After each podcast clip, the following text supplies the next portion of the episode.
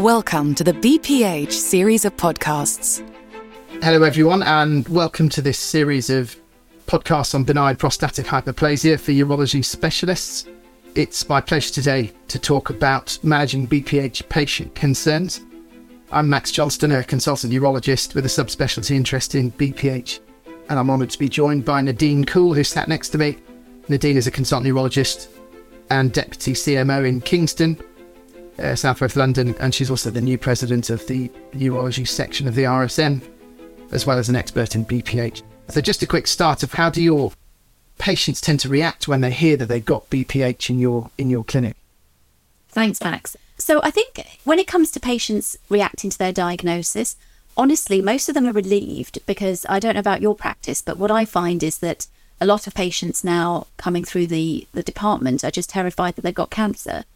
So actually finding out that they don't have cancer and they have, you know, what might be considered to be uh, a normal part of male aging is a huge relief to them. That uh, you know that, that it's not a malignant process, and and having had that diagnosis, they're then much more open to, you know, well, what can be done about it? We have um, we have developed in Southwest London, along with our GP partners, some uh, pathways for management of male lower urinary tract symptoms. Yeah. The theory of that being that by the time the patient comes into secondary care, they are they've tried and failed medical therapy, um, or and or they're willing to accept a surgical procedure. Now that's very much theoretical, and sadly, it doesn't doesn't always happen in practice. But that's the theory behind it. But you know, the big reaction is is relief.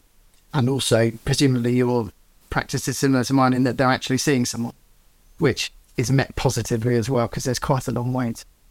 Yes, that's right. Um, a lot of uh, a lot of our patients do come through the prostate cancer referral pathway, um, so they've generally had some contact with healthcare professionals prior to seeing me. Um, but yes, it's it's an enormous relief to them to to find out that they can see someone face to face. We, as I'm sure you do, we try and do flow rates and, and all the basic investigations on the day yeah. to uh, to minimise the patient's um, difficulties in getting to and from the hospital. As you may have discovered yourself, parking's not the easiest. Um, so it, it's it's definitely something that's geared towards the patients. We try and see our patients face to face in the first instance, just so that we can build that relationship with them.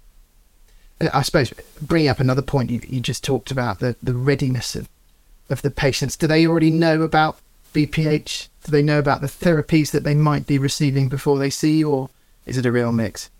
It is a mix. Um, it is a mix. The the population around here tend tend to be quite um, proactive in seeking information. So I would say most of the patients that come through have some idea of the treatments that are available, um, either because they've done their own research or because they've spoken to friends. And so a lot of them have experience, either lived or, you know, via close friends or relatives who've got BPH. And so they do have some idea. And of course, you know, we have the, the, the Daily Mail, of course, that uh, provides them with a lot of information. Is that a situation that fills you with pleasure or dread when someone brings through a page of the newspaper to your clinic? Uh, do you know what? I, I'm quite positive about it actually, because whatever the information is that they've read, now you and I both know that those articles are not always accurate, but actually they give the patient the flavour of what's going to happen. And so, from my perspective, I don't have a problem with it at all. I tend to say to them, okay, well, you know, you've obviously read about it and, you know, you've come to me with some knowledge. I'm, as I'm sure you aware, you are aware, there will be some inaccuracies in what you've read or what you've looked at online. And I'd have to say that almost every patient I have that conversation with says, absolutely understand, doctor, completely. I, I want to hear your side of it. I just, you know, but, but I have read this. So I think it's quite a good thing, actually. Yeah, me too. I, I, I love it because it also means that at least they're engaged about their condition and their and their treatment if they're proactively looking before they come. So I, I view it as a, a real plus.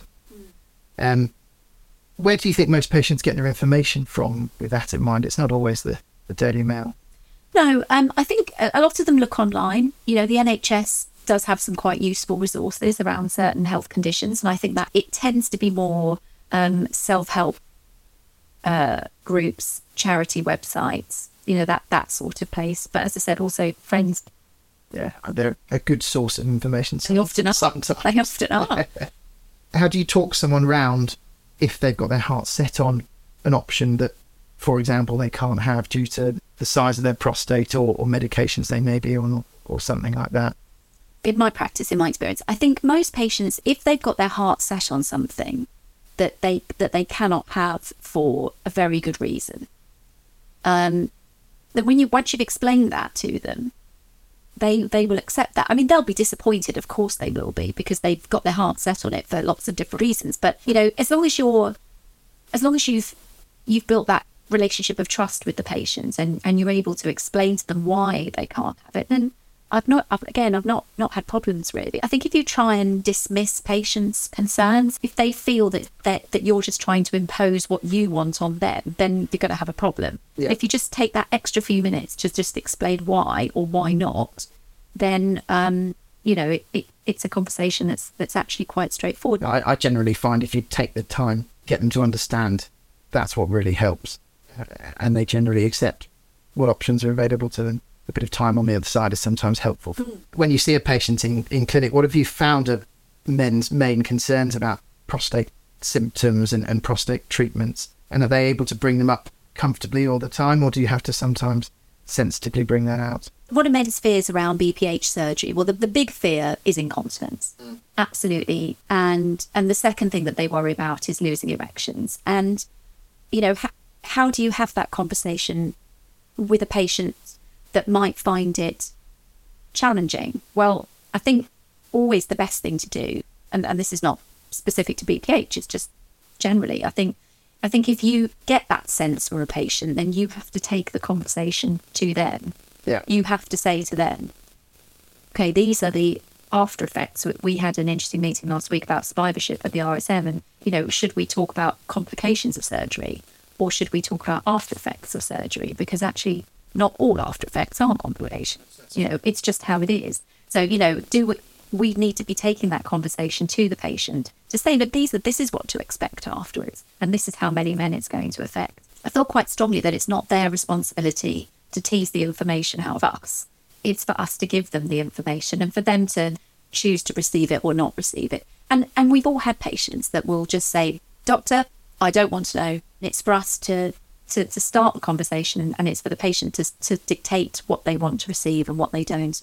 And we, as I'm sure you do, we give all our patients written information about the various treatment options so they have time again to go away and, and reflect.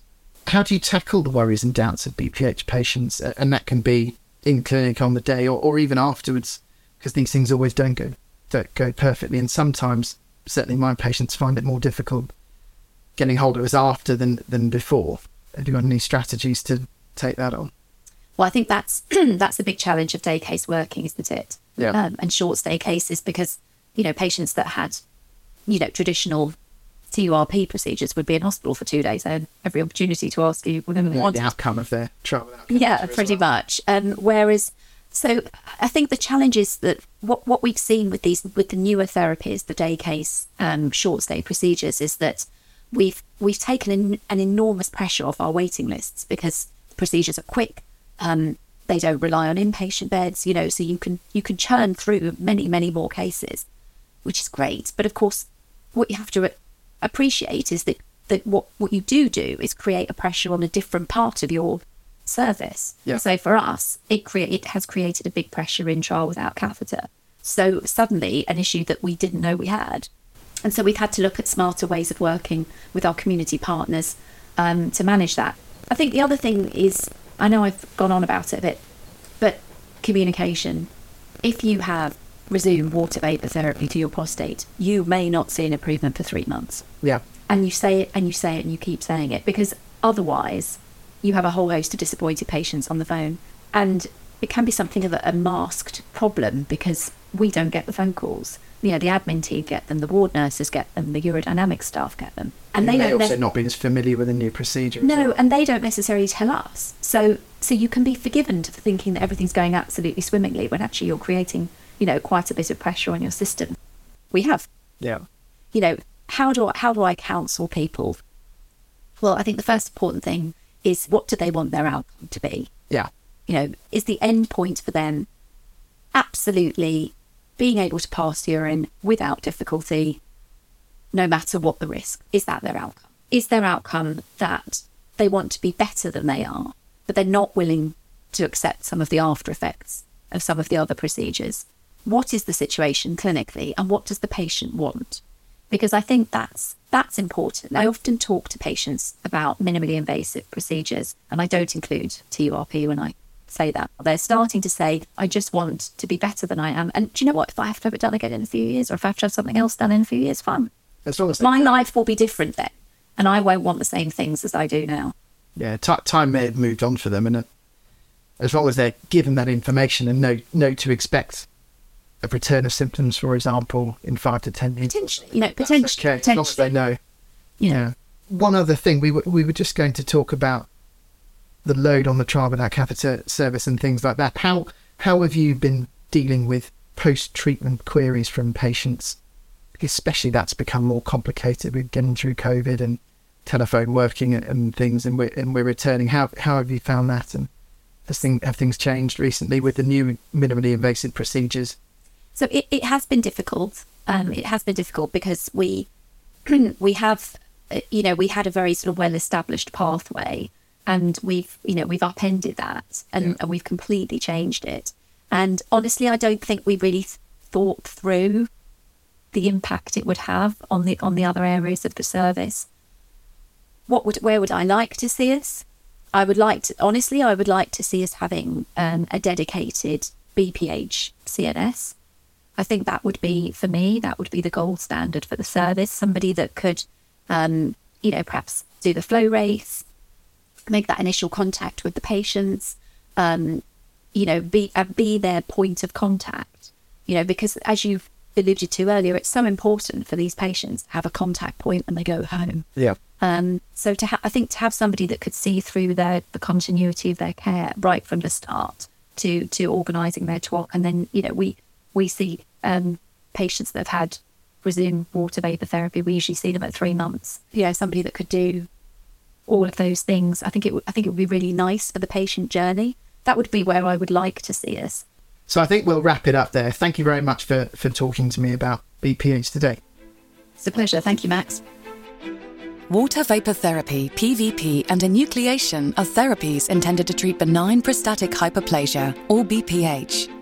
The law restricts these devices to sale by or on the order of a physician. Indications, contraindications, warnings, and instructions for use can be found in the product labeling supplied with each device. Products discussed for information purposes only and may not be approved or for sale in certain countries. This material is not intended for use in France. All rights reserved to Boston Scientific Corporation or its affiliates. These materials discussed are intended to describe common clinical considerations and procedural steps for the use of reference technologies, but may not be appropriate for every patient or case. Decisions surrounding patient care depend on the physician's professional judgment. Boston Scientific, BSc, does not promote or encourage the use of its devices outside approved labeling.